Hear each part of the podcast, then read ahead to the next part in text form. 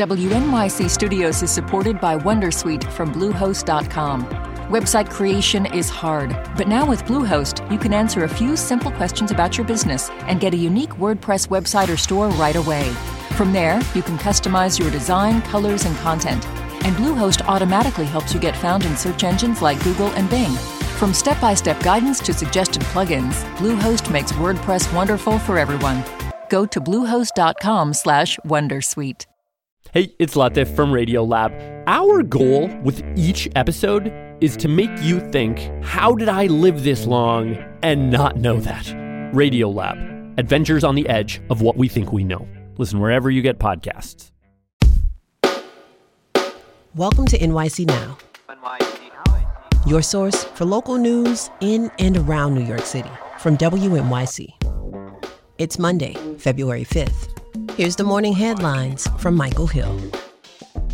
More than two dozen tenants of a partially collapsed Bronx apartment building are suing their landlord for needed repairs and an end to what they call a pattern of harassment.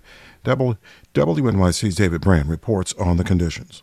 After a corner of their building crumbled onto the sidewalk in December, about 150 tenants had to leave their apartments. Then, some of the renters who returned home said their apartments had been ransacked other units were completely reconfigured.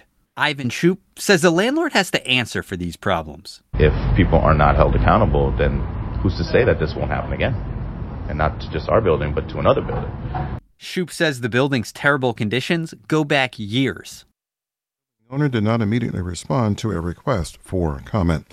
Manhattan District Attorney Alvin Bragg says a grand jury will begin hearing evidence after a group of migrants attacked NYPD officers in Times Square a week ago. Police surveillance video shows migrants repeatedly punching and kicking two officers and a lieutenant outside a homeless shelter as officers tried to arrest a man. DA Bragg says the grand jury will help identify and charge those who attacked the police. I watched the tape this week. Despicable behavior. Sickened me and outraged me.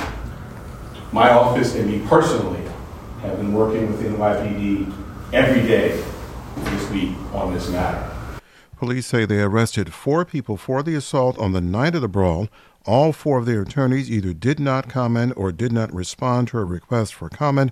The video shows at least seven people hitting the officers. The world's most famous soccer tournament is coming to New York and New Jersey in two years. FIFA says MetLife Stadium in East Rutherford, New Jersey will host the final match on Sunday, July 19th. Mayor Eric Adams and New Jersey Governor Phil Murphy announced the news in a promotional video posted to social media. We've got the whole world right in our backyard, with more than 600 languages and dialects spoken across our region. There is nowhere that better captures the breadth and diversity of the world's greatest game the New York City and our great Garden State. The New York New Jersey region was first announced as a host city in June of 2022.